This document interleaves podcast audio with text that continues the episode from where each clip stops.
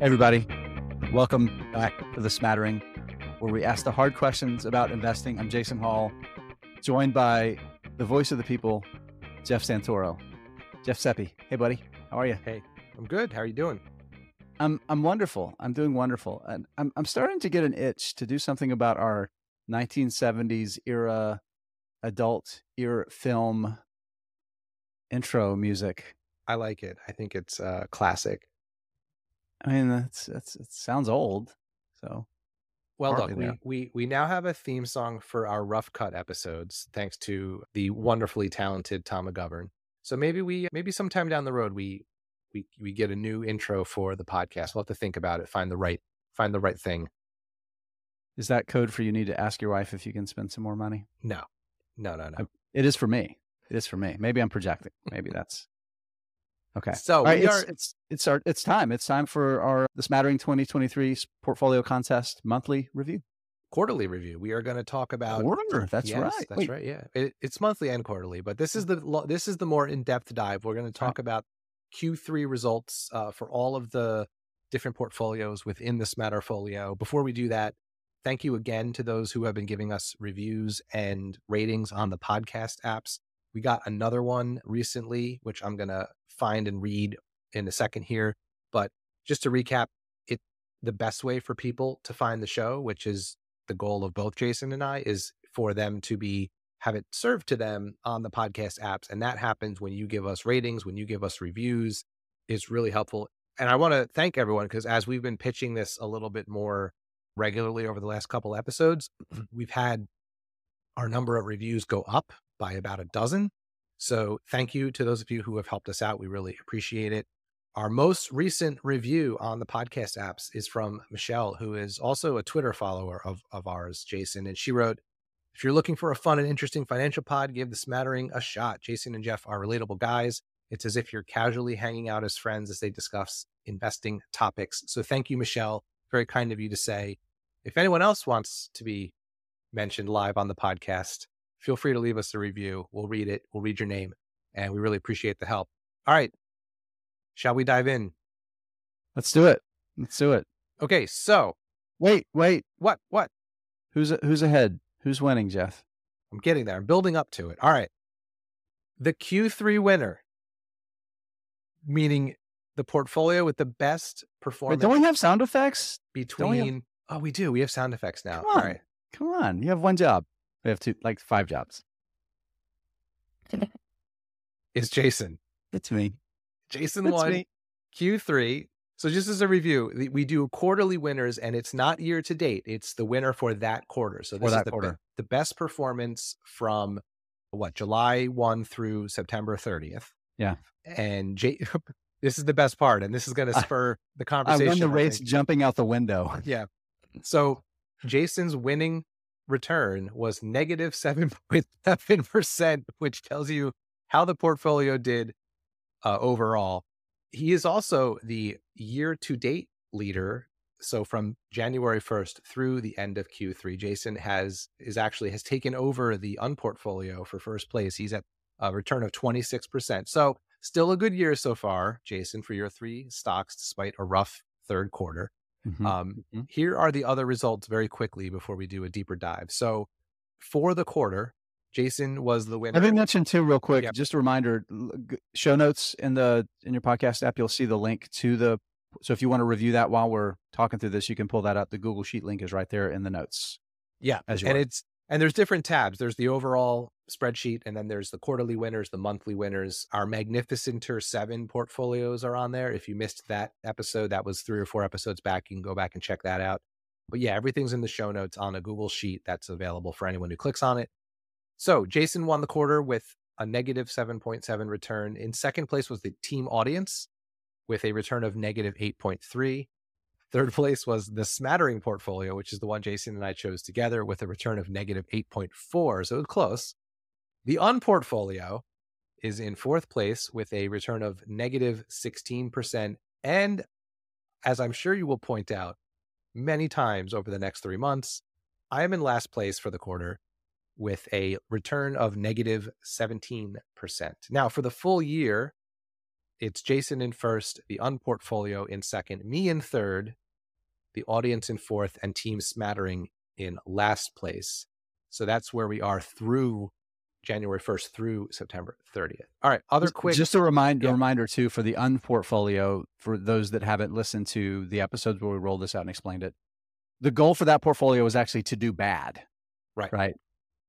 So that's that's the key. And if it wins, I made like a pretty big, bold offer of the amount of money that I was going to give. Like if that portfolio actually won, I was going to give like a thousand dollars. It was like a pretty big money I was going to give to the charity of the port the I think it was the audience's charity. Audience portfolio, right? It was pretty pretty big. Yeah. So, we, like I have significant incentive to do better than the unportfolio, which Jeff is totally screwed me on, but that's yes. I I thought more about stocks I disliked versus stocks I, that would do poorly. Although I again I did think they would do poorly, but you chose rock solid poor picks. Yeah. I just picked ones that I didn't like that I thought wouldn't do great, and I was completely wrong. They've been doing fantastically. So narrator Jeff's bad stocks did the best. Uh, They're the best two stocks in the portfolio. And they should be the worst, but yeah. Okay. All right. So other real quick little tidbits for the quarter. The best Q3 stock in the entire portfolio was CrowdStrike. That was up 14% over those three months. The Whose worst, portfolio is that in? That is in yours, I believe. Yeah, it is. The worst performing stock of the quarter, and this is probably why I was in last place, was Outset Medical, which yeah. was down 50% yeah. in a yeah. quarter. It got cut in half yeah. in three months. So I'll talk more about that later. And the best year to date is still Meta up 149%. And the worst year to date is AMC down 78%. So, Meta, one of your your unportfolio picks, AMC, one of my I'm so much better than you at this, Jeff. It's... Yeah. So as a as someone who claims to be a long term oriented investor, Jason does a pretty good job of touting his short term returns, which is fine. Everyone has their flaws. We'll see how this portfolio. I am a horn tutor, buddy. Shakes out. well, so there's a lot of places we could go with this conversation, Jason. Yeah. We we were laughing at the results this quarter versus the last quarter because they were so ridiculously different. So, having heard all the headline numbers and looking at the spreadsheet and all that stuff, what were your initial thoughts about the Q3 results here?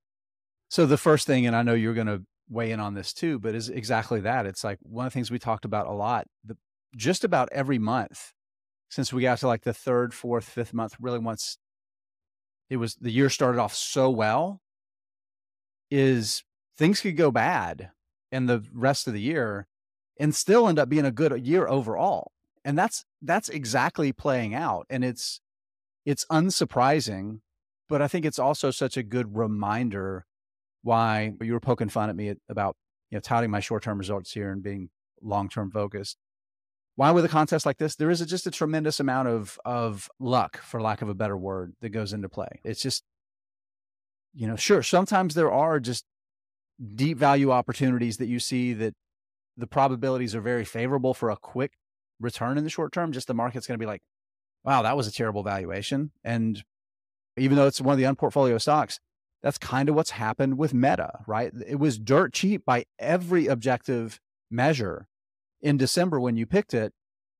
But the thesis was they're going to keep absolutely incinerating money, throwing billions and billions of dollars into Meta Labs, whatever their their uh, VR yeah, business, the Reality Labs, Reality Labs, right? Yeah. Their virtual reality business, and they've substantially cut that cost and the whole year of efficiency has actually been a tangible year of efficiency right? So it's they got it right. Yeah. So i would encourage anyone listening to go back find go actually go into the show notes and open up the spreadsheet because when you look at the year to date results tab which has every month you can and we'll talk about i'm not going to give any specific numbers now we'll talk about it when we get into each individual stock but it is you, you don't really think about how much some of these stocks can move around within just a year until you look like oh where was it at the end of every month or where was it at the end of every quarter? It's it's pretty astounding. And the funny thing is even after a quarter where the best performing portfolio was down almost 8% we're all still except for the team smattering portfolio everything is still up for the year. Your uh, team audience is up 22% for the whole year you're up 30 i'm up 30 23 The uh, the unportfolio is still up 26, and then the team smattering one is down six, and those are through the end of September. So it just goes to show you, like you can have a down quarter or an up quarter, and not necessarily change the the overall year too much if if if it happens later in the year. So yeah, there's a lot of it, I I've I've found this to be really eye opening because as much as I track my portfolio, I don't really ever look at it like this, and it's been it's been really eye opening.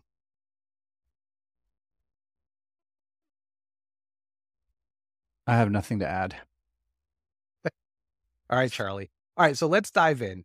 We'll start with team audiences portfolio, which to review was Brookfield Infrastructure Partners, Mercado Libre, and Taiwan Semiconductor.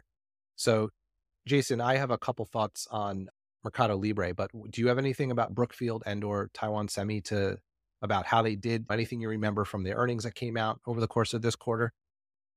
Yeah, I, I just I want to focus on kind of the overall with both of them, the macro environment and everything that's going on. So starting with Taiwan Semiconductor, and stock still up, and this is through today. We're recording this on the fourth, so this is a little bit more than what it's showing through the end of the quarter, but it's up mid-teens, which is solid. That's that's a great return, and that's even with the backdrop of the the semiconductor kind of the down part of the cycle, and they're benefiting from everything with AI at the same time. They're like a lot of semiconductor stuff is not doing well.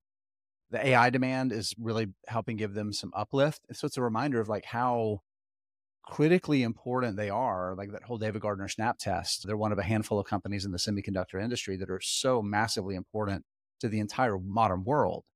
So I think that's just why it's one of my favorite companies in the semi space because they're just so important.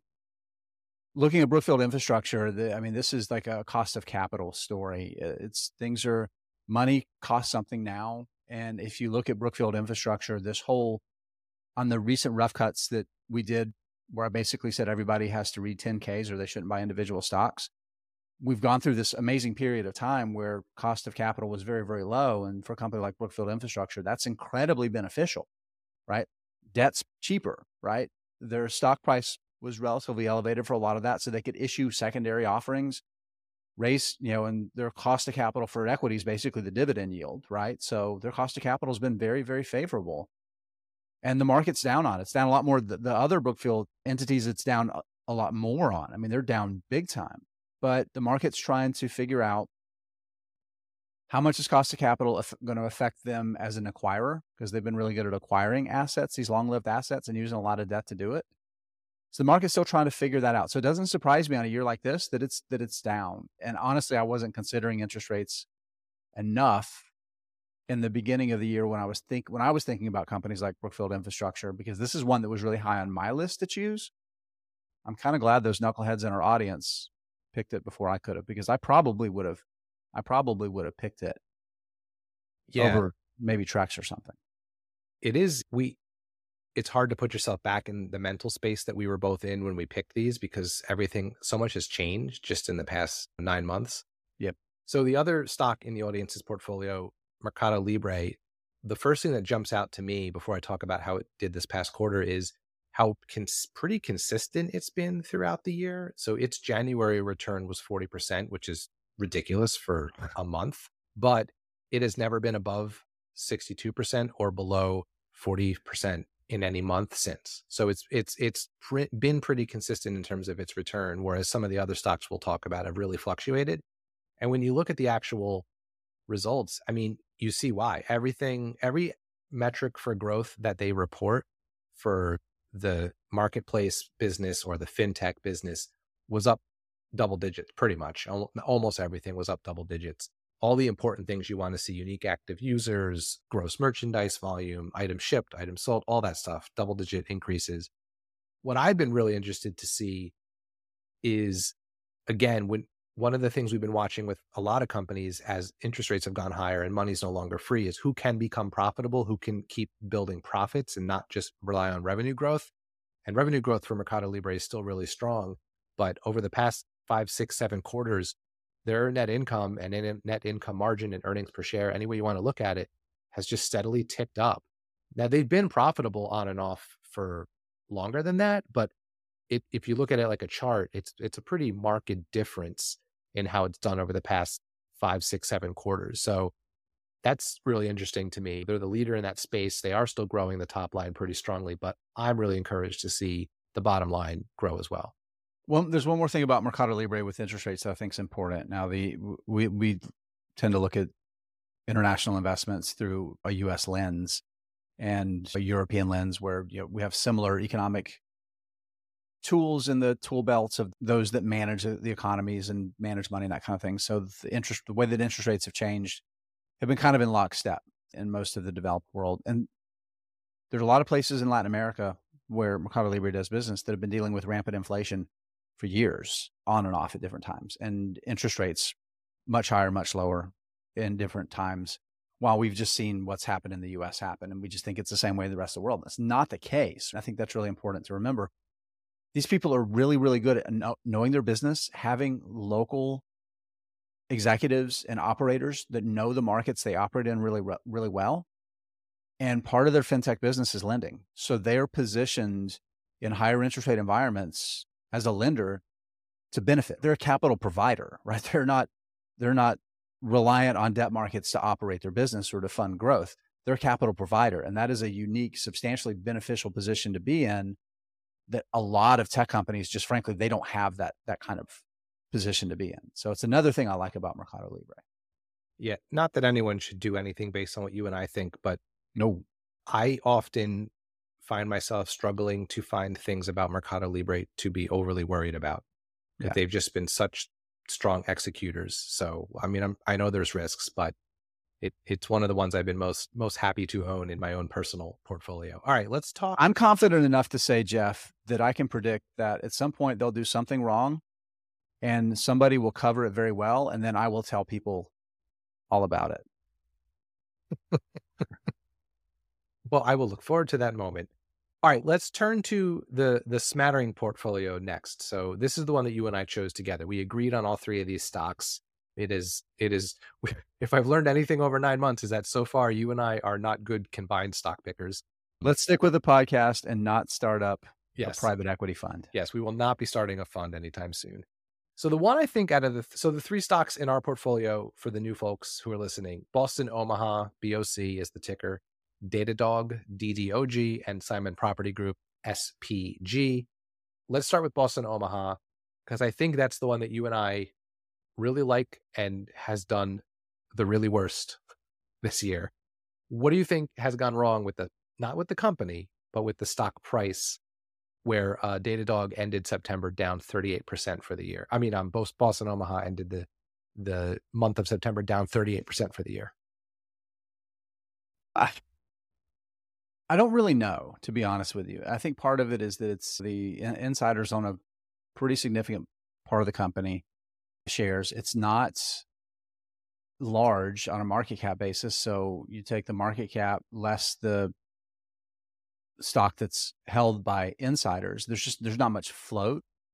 There's not much Wall Street coverage. They don't try to do a lot of promoting of the business and a lot of the things that they do are just boring, relatively capital intensive on the front side. So, like deploying fiber for high speed internet or acquiring billboards for their their ad advertising business. Operating costs are lower for those, but there's capital requirements, and we just talked about cost of capital. So I, I just think the market's down on it because the market hasn't really figured out how to value it well. Or maybe here's the other way to think about it. And Jeff, maybe this is more true because I'm thinking about it a little bit from a I bought the stock when it was more expensive, so I have a bias that way. Maybe it's the thing that has changed is the market maybe has figured out how to value it more appropriately based on the headwinds and a need to be conservative with a company that's going to f- focus so much of its growth on acquisitions, which is a hard, hard way to grow. And until they've proven it for a longer period of time where you start generating like substantial free cash flow, then maybe the market's just saying, you know what, we're just gonna we're gonna devalue this. So yeah, and I think you hear people who like the stock talk about the co CEOs as being great capital allocators because maybe the person saying that has liked the moves they've made in terms of going into broadband to begin with or starting the asset management part of the business, which is still even newer than the other things. And what I wonder though is because the returns, like the return on capital and the results of the stock would dictate that maybe they have not been the best capital allocators in terms of like yeah. it hasn't come through the on the financial statements yet. But then I guess the other side of that argument is, well, maybe it will. And this is like you said, there's just some expenses up front that they have to fight through and get past for the first several years. Yeah. I know that's the optimistic take because you and I both like and own the stock. Right. But you're right. I think maybe it was overvalued and now it's being priced more appropriately. But I try to think big picture with Boston Omaha. As long as I see them growing those those pillars, those pillar parts of their business, the broadband, the billboards, the insurance, and doing interesting things that generate cash in the asset management side, yep. I'll keep owning. Not a big position for me. Not a big winner in this portfolio, but it's only a one year contest. All right, let's move on to Datadog. This one has actually gotten better over the year. The 1st couple mm-hmm. months, little little dicey, what single digit returns, or and then down a little bit, but got to the end of September up 24% for the year. Still I, again, it's almost like I, I just think they keep executing every quarter. quarter. Quarterly results come out. I look at all the numbers. Seems like things are heading in the right direction. What's your take on it? Yeah, it's uh, security, right? It's internet security, data security, great business, important. It definitely took it a little bit longer to bounce back than like CrowdStrike, for example. Stock fell a ton mid late mid late summer. You know, I think it was up fifty six percent at the end of the first half of the year, maybe the end of July. It was up a ton. It, it's one that I just I don't I don't have any concerns about Datadog. I really don't. I think it's very well run. It's an important business, like I said.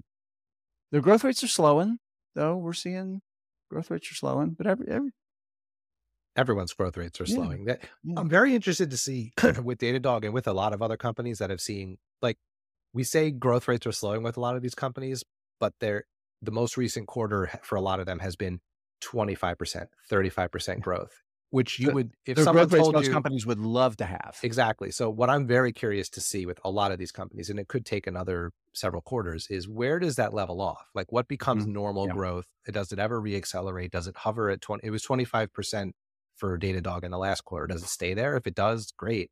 What jumps out to me with Datadog is it had a long path up to profitability and then a big crash back down. And now it's building its way back up towards profitability. So I'm interested to see where that goes.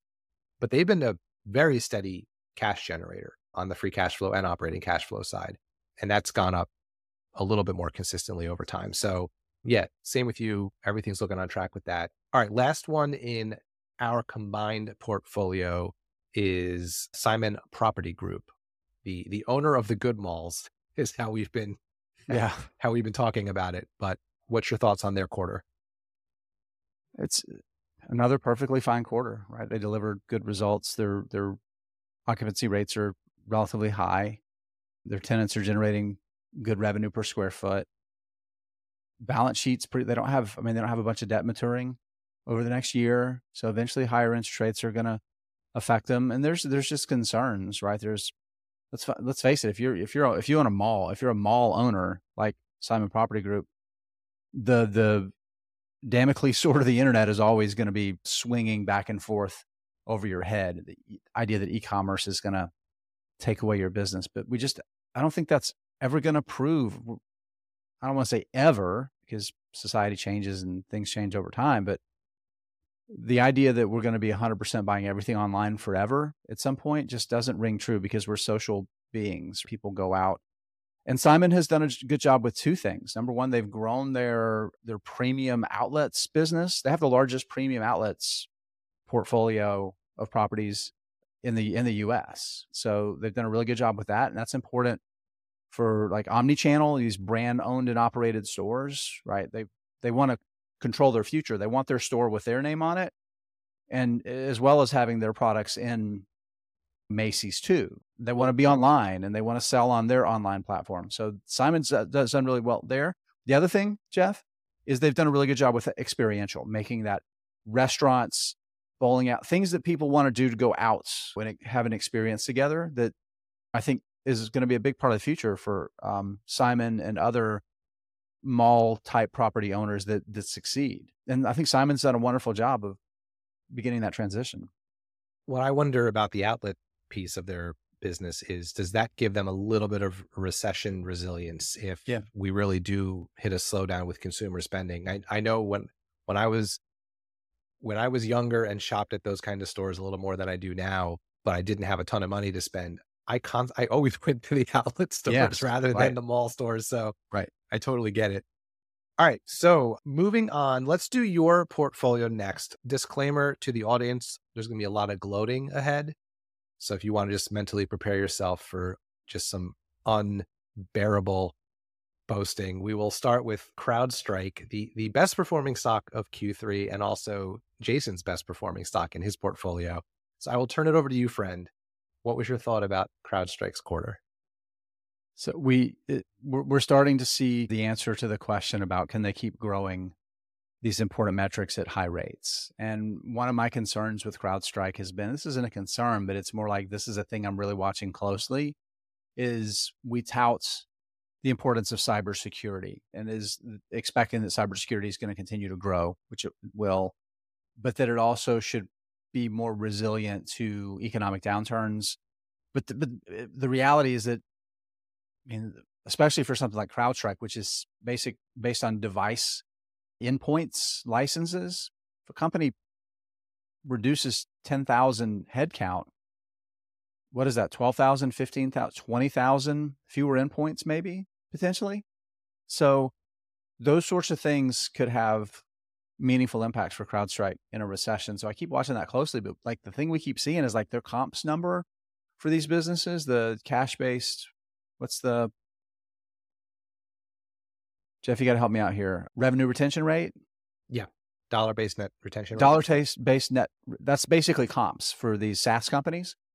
They're consistently above 120, 100, 120%. Isn't that their benchmark? Yeah, their benchmark's 120%. I think they've only been below it once in the past several years, and it was like 119 or something. It wasn't much below it.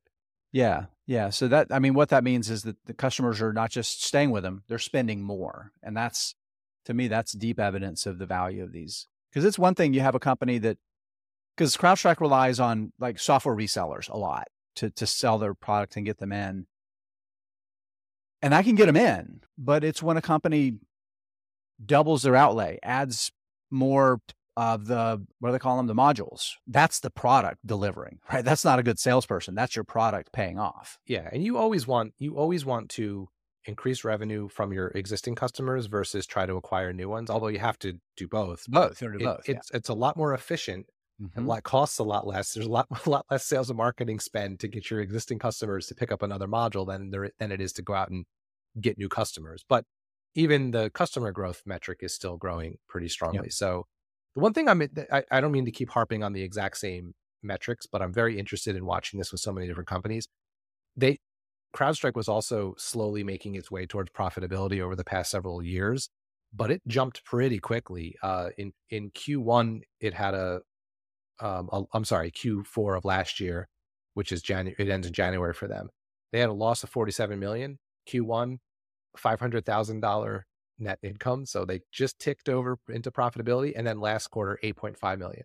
So they didn't like slowly work their way up. They were middling around the $50 million loss range and then boom, profitable. So yeah. I'm very curious to see if that trend continues or if they pulled some levers to make that big jump that maybe they could only pull once. So that's something I'm going to keep an eye on. My prediction is that it's going to continue. And the reason why is one of the things when you look at these SaaS companies, these platform companies, they get enormous operating leverage because they generally have very high gross margins and very low fixed costs. So every incremental dollar, like you talked about the value of adding a module or adding some seats to an existing customer, like that first hundred thousand dollars that customer spends, maybe maybe you get 15 points of of operating margin out of that from that cu- customer. But the next hundred thousand dollars that you get from them, you might get 85% yeah. Yeah, operating yeah. margins, right? And that's so that's the nature of their business. So I don't think we've seen the end of that. Yeah, no, I agree. All right. Your second stock was Lemonade, which you said at the beginning of the year was your sort of swing for the yeah your your moonshot swing for the fences Yeah. stock, and it has been that. It has been as high as sixty five percent in the end of July, and as low as down twenty one percent back in April. And it had a rough last month, right? So we ended Q3 with it down fifteen percent. So what have you seen with Lemonade? So 10 months through the year, five months of the year, it's been up double digits. Two months, it's been down double digits. In two months, it's been either flattish or up low single digits, right? This is a very volatile stock.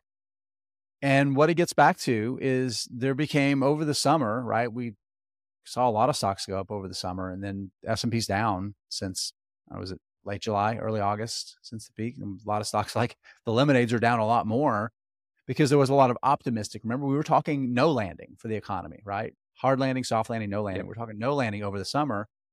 And now we're seeing the market come back to the realization that things are still concerning. The Fed's not messing around with interest rates. They're not just going to start dropping interest rates and saying, hey, good job, everybody. You did it.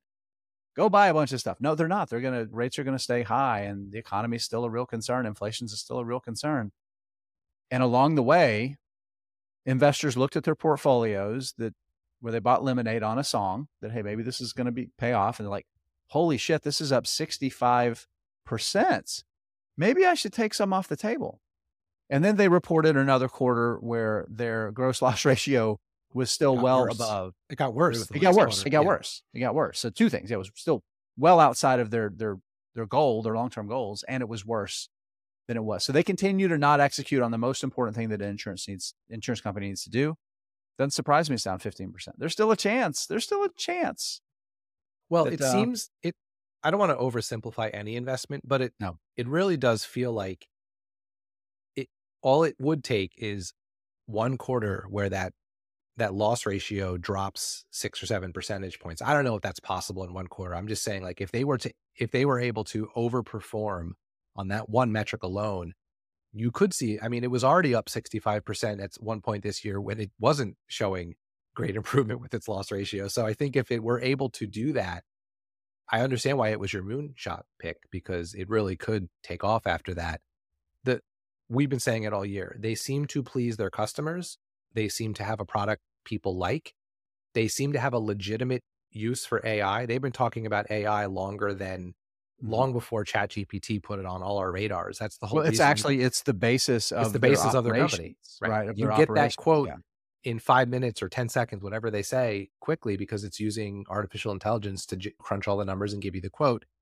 The question is Is AI good enough to give you a good quote? One thing I do wonder is, it's the it's giving people too good of quotes is the problem well, that, and so what I'm curious to see is if we are now going to be in this age of ever, ever improving artificial intelligence, does this, does the rate at which it does this job well increase exponentially in a shorter amount of time? And that's something we'll just have to kind of like CrowdStrike's economic profile.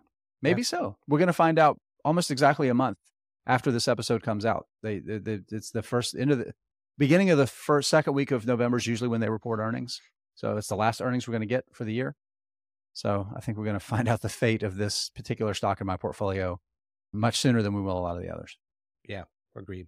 All right, last one for you is Trex. Any any thoughts on how how they've been doing? How the hell is this stock up 46%? So I'm a little bit mad because I remember wanting to buy this stock. Like maybe it was the beginning of the year, and you were Yeah. like, you you gave me a little bit of caution. You were like, I don't know, it could be, they could have a rough year, and and I was all. They have had a rough year. That's the thing. The I- stock's had yes. a great year. You should have bought. Stop listening to me. yeah, obviously in hindsight, right? So you know that that that dis- disclosure we read at the end of every episode of our podcast, Jeff. Yeah. I'm gonna have to start texting it to you. Yeah, you should just have it saved in your your phone and send it to me.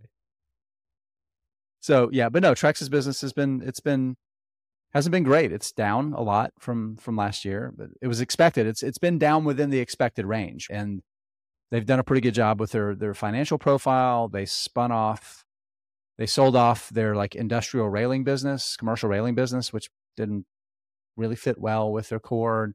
They only owned it five or six years, and it never really did what they thought it would do.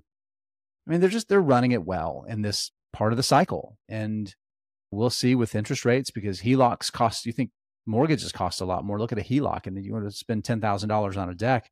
A lot of people can't write that check. You got to borrow the money to do it. So it's going to be interesting to see how like those capital headwinds on consumers affect the company's growth profile starting next spring, really, when people really start building decks again. So we'll see. I got lucky with that one. I guess that's that's 100% and I got lucky. Yeah. Well, sometimes, especially over short terms, sometimes luck is is yeah. what gets you through. So that's it. I mean, look, you and I both. I, I don't own it, but I, I admire the company, and I there's parts about it I really like, and I, I have a feeling over the long run it's going to do just fine. It's it's yeah. just interesting that there's been such stock appreciation that has lined up with a time when its results have not been maybe as good as they could have been. All right, let's do my portfolio next. One more, one more, one more, yeah. real quick. Go ahead. Is Trex near its all-time high? Do you know? I don't know. You know, don't look it up. I'm asking you. Don't look it up. I know. Yes, I'm going to say it is not. It's 58% below its all-time high. Wow. Just goes to show you how that compounding math works. You could be up up 65% for the year and still down 85% from your high. Yep. Interesting. Okay, Amazon was the first one in my portfolio. Um, I was 100% wrong and you nailed this one, Jeff. I'm going to say that. I, well, slow down. It's only been 9 months, but I mean, look, the the the basic reason I chose it was I really thought they were going to be able to figure out the operating losses on the e-commerce side. It, it's mm-hmm. too successful of a business that's been too good for too long to let that be the thing that kills the business. Yeah. And they have AWS, which I think will always be a good business. And it was so stupid cheap. It got so beaten down. It just felt like if they're just okay this year, it had a chance of having a positive return for the stock. And that's what has happened. I mean, none of the results have, I don't think, knocked any socks off, but they have gotten some of their e-commerce operating losses under control. They've been building back towards consistent profitability after being unprofitable for a few quarters, which was rare for them over the past couple years. I think the interesting thing now is we did a video on what the FTC suing them really means. And I think we came to the conclusion that in the short term, it probably doesn't mean anything because it will take years of court for this to shake out. But yeah, I I can't complain about it. I don't have much else to say other than I'm still watching the same stuff. Like I still want to see if they can continue to get the e-commerce business right sized. I hate that word, but it's a good a good one to use here. And I do want to see if AWS like I want to know what their normal growth kind of rate is. That's been trailing off the last couple quarters. The growth rate, I mean, it was 33% growth year over year back a year ago, and in this most recent quarter it was 12%. So I I'm curious where that ends up and when it starts heading in the other direction. But yeah, I can't really complain about how it's done stock performance wise this year. There's a little bit of when Tim Cook was named the permanent CEO of Apple that kind of is, is, a little bit similar to what's going on with Amazon with Andy Jassy. Obviously, Steve Jobs dying was very different situation, but the market was really down. Uh, the, the business wasn't great. They kind of hit one of those lulls in their in their growth cycle where everybody thought, well, iPhone business is super mature now. It's turning low growth. None of their other stuff looks like it's going to be very big hits. The stock fell to, I don't know, 10, 12 times earnings at something like it was just pretty beaten down. And maybe a little bit of the same thing happened here with Andy Jassy too. Now it's again different situation too with the market being at its those bubbly peaks and Amazon got caught up in that in 2021 just as much as as any other maybe more than a lot of stocks because of their e-commerce focus during the pandemic. That was this is the company that's going to rule the world everybody thought. But I think there's just been this realization that this is a really great leader who is really really focused on this business and knows how to navigate it through this next phase of its growth. So I think part of it is just the market coming back to uh, Jassy and say, okay, you know what? This is the right leader for this business in this moment. We believe in him. And, and the execution is has validated that too, right? Yeah. I the Jassy thing is interesting to me. But the all the other, you know, we did an episode or part of an episode recently where we talked about like is is being a a lazy investor better? And stocks like Amazon, especially when they trade his, at historic lows, like they did back valuation wise, like that they did, like when I picked it back in mm-hmm. December. Mm-hmm. Yeah. It, I, I, there's times where I'm just like, Amazon is everywhere. I buy everything from Amazon. Like, how is this not going to work out for me owning it now for the next Right. 10 years? Like, sometimes it's just, and I feel that way about Netflix and Disney and Apple and like Disney and Netflix. Netf- remember Netflix uh, a year or two ago when it, when all the subscriber numbers were crashing and everyone was like, it's dead in the water. I mean, how has it done since then? I, it's another one I was terribly wrong about. Yeah. Oh, I know. I know you were. I remember that. All right. Moving on to my absolute worst crushing performance stock, which is Outset Medical. I'm going to be 100% honest with the listeners here. I I am starting to like it has been so beat down that I've been wondering more often than I normally do if I'm just totally wrong about this stock. I don't think I am because what I'm looking for is still happening and I'm just I really do think it's just that this company is still very early days. It's only been on the public market since the since Q2 of 2020. But man, it is just getting taken to the woodshed stock wise. Part of that recently is that right when they released their Q2 results, they also announced that they were not they were stopping the sale of a specific configuration of the machine or a part for the machine to do an, an additional FDA approval, which they didn't have to do, but they wanted to do. It didn't really have a huge impact on they can still sell the machine. It was just this filtration aspect of it that was the issue. But you know, the stock dropped after that. But I mean, the thing that I can't the reason I have hope, gross margin expansion is just bonkers. So a year ago, Q2 of 2022, their gross margin was 15%. And in this most recent quarter, Q2 of this year, it was 21%. I mean, that is that's a big increase for gross margin in a year. And they're targeting 50% in the future. So it really does just my my positive side tells me Mm. this is just still early days and they're they're growing into and getting economies of scale. Now, again, I could be totally wrong. Maybe this just never takes off. They can't get enough adoption. They're still cash, they're burning cash. They're still unprofitable. Maybe now is the correct valuation for this company and not where I bought it and not back in where it was in December. But I don't have much else to say about it other than I hope I'm still right because I, I love what it's doing and I'll just have to keep keep watching it. I have two thoughts. The fir- the first one is you remember DermTech? I haven't looked Yes. at DermTech stock in a while, Yeah. but DermTech had had has. again, I don't follow the biotech industry. I don't so I don't spend a lot of time looking at them. But but the the, the whole patch is a sticker that you could put over a a potential skin cancery looking thing.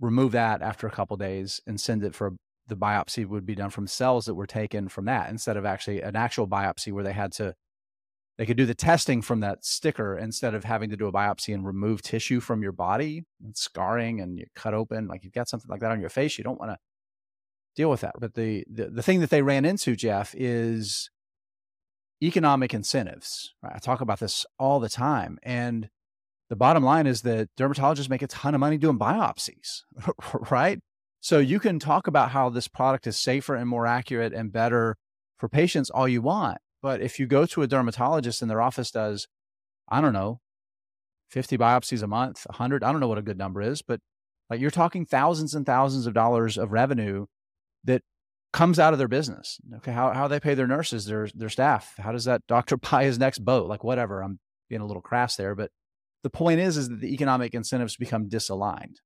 And as much as Outset has talked about how their system will drive cost out of the what's the word? The acute hospital setting. The but the no the the the machine does Dialysis. dialysis, like driving it out of these dialysis centers, driving out costs, and definitely for acute care in inside hospitals that do it. There's an entire industry that's built around that existing system, right? Yeah. and economic dis- disalignment has me concerned that its potential maybe is just a niche and maybe it's a great product that can't be a standalone business that maybe i don't know maybe davita buys it or or some other large healthcare um, device manufacturer that's a supplier for for that industry where it becomes an also instead of a replacement for and it's just not going to be as disruptive because the existing regime that's there is just going to be so resistant to it, it's never going to make it to the patients. I absolutely agree that that is a risk, and and my biggest concern with the company is exactly that, like that the the incentive structure to keep lining the pockets of who's profiting off of dialysis treatment now. I think the thing that's different with use just using DermTech as an example, and by the way, they're both are down 80, almost 90%, although DermTech is much down a lot more from its all-time high because it had a really huge spike, whereas back in 21, whereas Outset never really did. But I the difference to me, I guess my hopeful side to, to that counter argument that you just gave is I think there's a big difference between the inconvenience of having a cancerous or or potentially cancerous thing removed from your skin using a scalpel versus putting this band-aid on you. I think that's a one is obviously better than the other for the patient, but that's a lot different than three times a week, four hours each time, having to drive to a place to sit in a chair to get dialysis. I mean, that is a massive yeah. life. Yeah, no, I've, I've, I've known I've had family. Yeah, so dialysis, and it is a life changing, yeah. life disrupting thing. So I feel like if enough people can use this machine and be and it can be known by enough people, maybe just the the simple pressure of, hey, my cousin's on dialysis and is using this machine called Tablo. Tell me about it. Maybe that's enough to get the ball rolling, but you know, time will tell. This is why this is why I position size things certain ways. This is mm-hmm. not an enormous position. I hope I'm right, but if it's not, it won't it won't kill me. All right. We're running a little long here, so let's let's pick up the pace. The trade desk was my last one. I, I don't know what else to say other than they're they're doing great. Now, they have not seen their growth rate crash like some of these other companies have. They're still in the mid 20s range. So they're not seeing that like decline that a lot of other growthy companies are seeing. But digital advertising and streaming advertising is going to continue to be a thing and they're going to continue to be the biggest player in making it happen. So, yeah, it's that I don't have much more to say about it. I, I, I think they're doing great and I'm glad they're in my portfolio in real life and in this contest. One of the great things about their business is that they've proven that they can make money charging for their platform, not upselling ad ad inventory, right? They don't make money on ad inventory. So in a way that means that this ad down cycle that we've gone through hasn't affected them as much, right? Because they've continued to grow through it and they focus their focus on like the where the where the they're focused on the biggest advertising buyers, they're focused on the biggest spenders, and being aligned with the agencies is so so powerful and I think underappreciated versus running around picking up the scraps of the 99% of companies that spend I don't know 25 50% of the money instead of focusing on the 1 to 5% of companies that spend an outsized portion of it, is just a much smarter approach to building an app platform. So that's important. Dave Pickles resigned or re- retired, stepped down. There's co-founder. I think that's worth mentioning. He was the tech guy behind the scenes with with Jeff Green. Jeff Green's a wonderful CEO, and I think the business is still in good hands. But I've said for a long time that I think Pickles is maybe one of the most underappreciated, kind of unknown co-founders of the big tech winners of the past decade. So we'll see. We'll see. We're going to find out a lot over the next few years how important he really really has been for the business. Plus, Dave Pickles is just a fantastic name. Yeah, yeah. It might be the best name in finance. Hopefully, investors don't go sour on the business. That's what I can. Oh, stop it! Say. I hear he's a big deal. All right, let's turn to the un to the unvested. That's the worst dad joke I think I've ever told. That is all right. Fantastic. Let's move. Let's move to the unportfolio, where again I am ruining everything. I think for you, I'm going to speak for your two stocks, and then you tell me how you feel about it. AMC and Blink charging, which you chose because you anticipated them doing poorly, it didn't happen immediately, but over the course of this year, both have absolutely tanked for you. So yeah. AMC ended September down 78%. Blink charging ended September down 72%. It's worth remembering that they started the year up 31 and up 24. So they had oh, AMC nice... was up 75% at the end of February. Yeah. ridiculous. Yeah. So talk us through those two garbage stocks and if you have any thoughts briefly on them, and then we'll move on to my two and be done.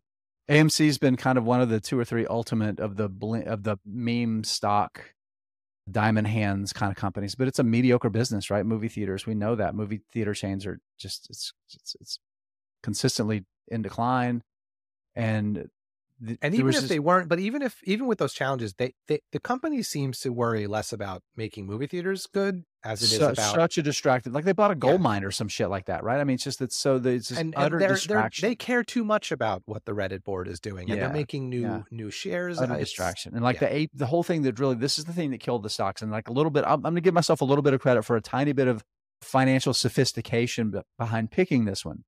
The company had been consistently issuing secondary stock to raise money to fund the business, like raises. That was like the big thing. But they ran out of stock to sell. Like the charter, they couldn't sell any more stock. They couldn't issue anymore. They ran out of shares that they could, they were approved to issue. So they did this whole apes thing. This was the preferreds that they did, and they were trying to like financial shenanigans engineer a way to convert, like issue those apes, and then convert them into shares and like change all the rules. And the court said, no, you can't do that. And when that happened, that was really what unraveled the stock over the past few months. And it's again, it's just a mediocre business that the stock got insanely overvalued. Like if you looked at it based on any kind of reasonable valuation, it never made sense.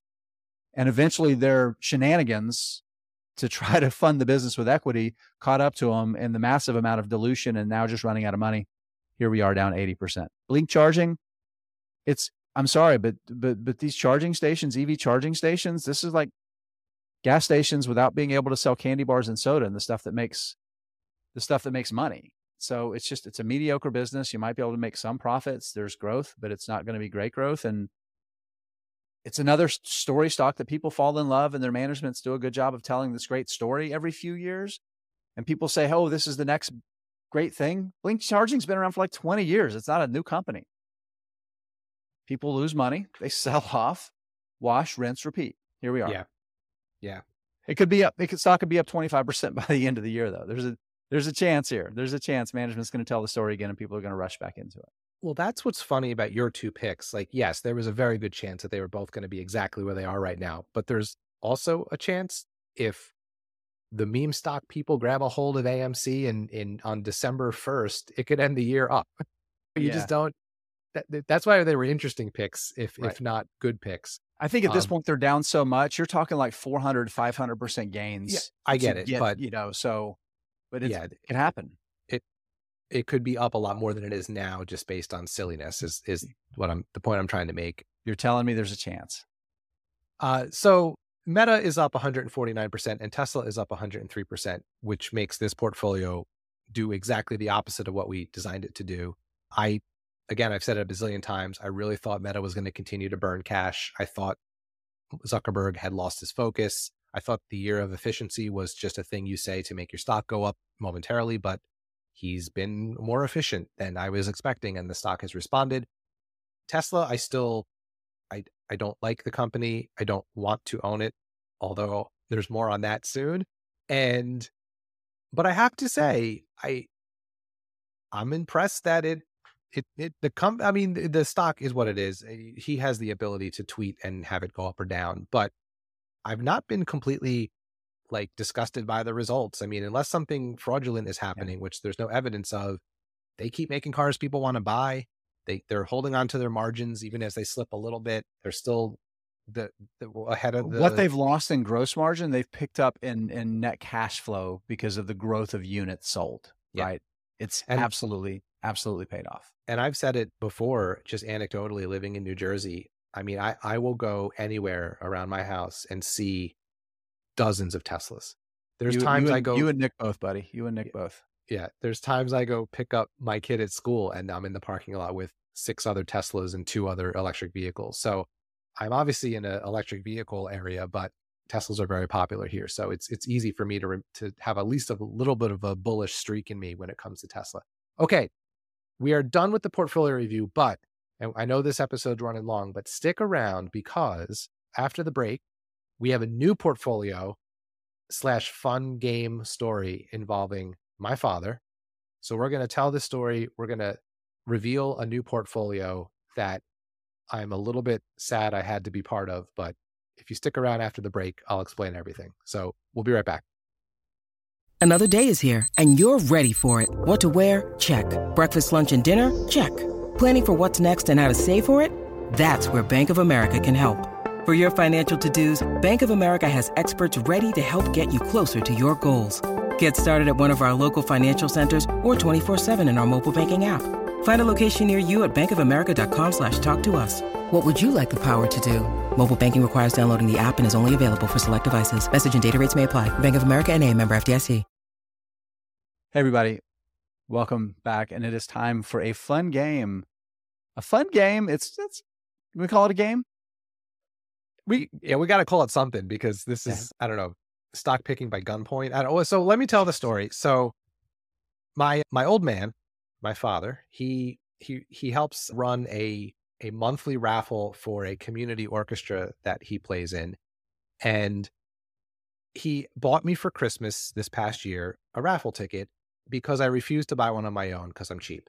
And he pointed out to me that I was cheap and made fun of me and harassed me. But he bought me and also my sisters, I think, also got one a raffle ticket. And every month they draw a ticket and and the winner gets five hundred dollars. So I won the uh, September raffle.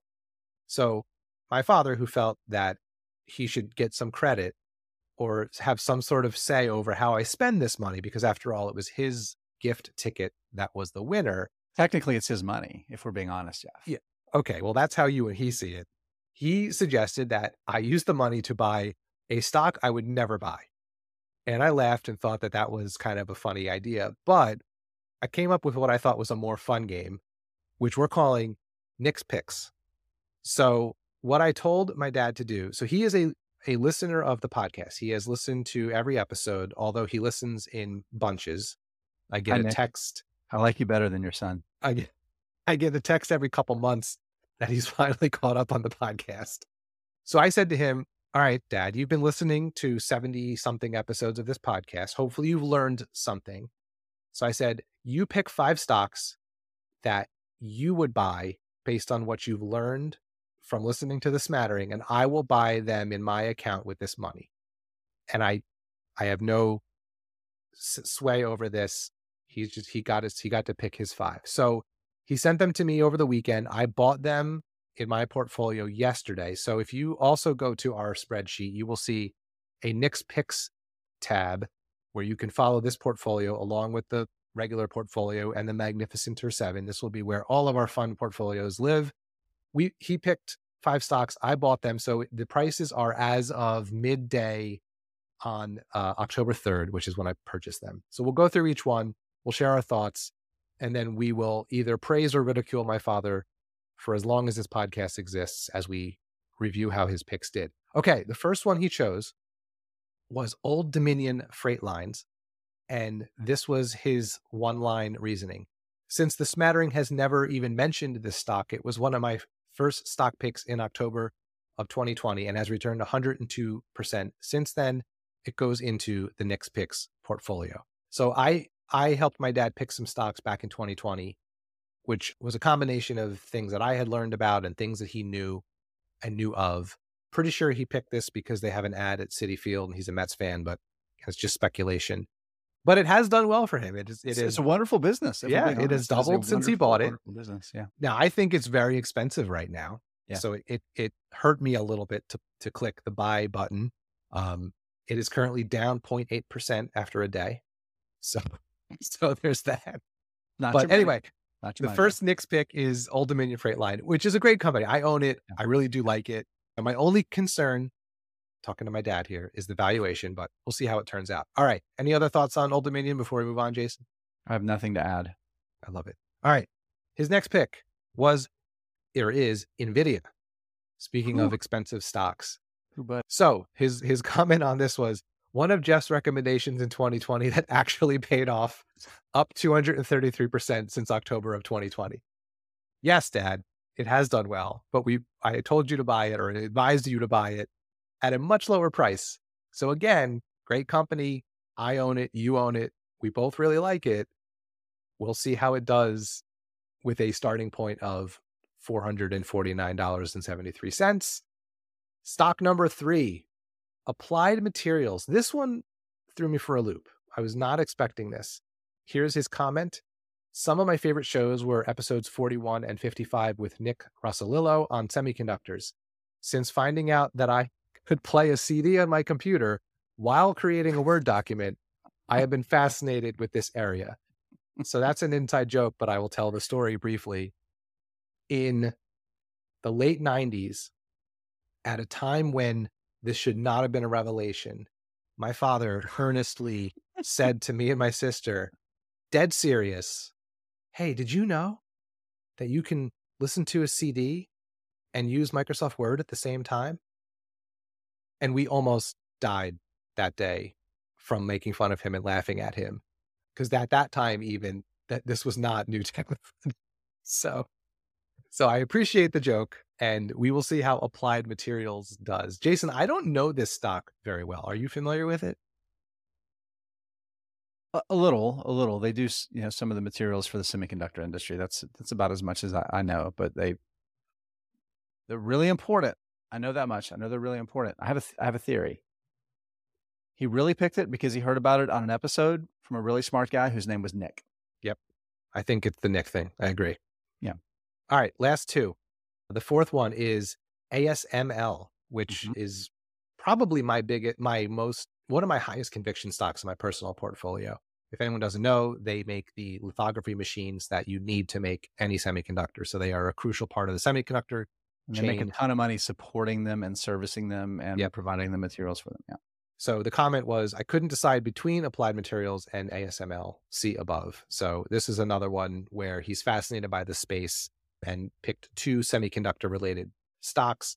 This one I actually I, I agree with. I like this pick. I, I think I don't think it's overpriced right now. So we'll see how it does. And the last one, the one that it probably, other than valuation, it killed me to click the button on more than any other. He chose Tesla. Your dad's trolling you. So I now, because of this stupid game that I invented, have to say that I am a Tesla shareholder. But he has the same bull argument that I just made, which is in the last five days, I sold 23 Teslas driving on the roads of New Jersey. The owners drive worse than BMW drivers.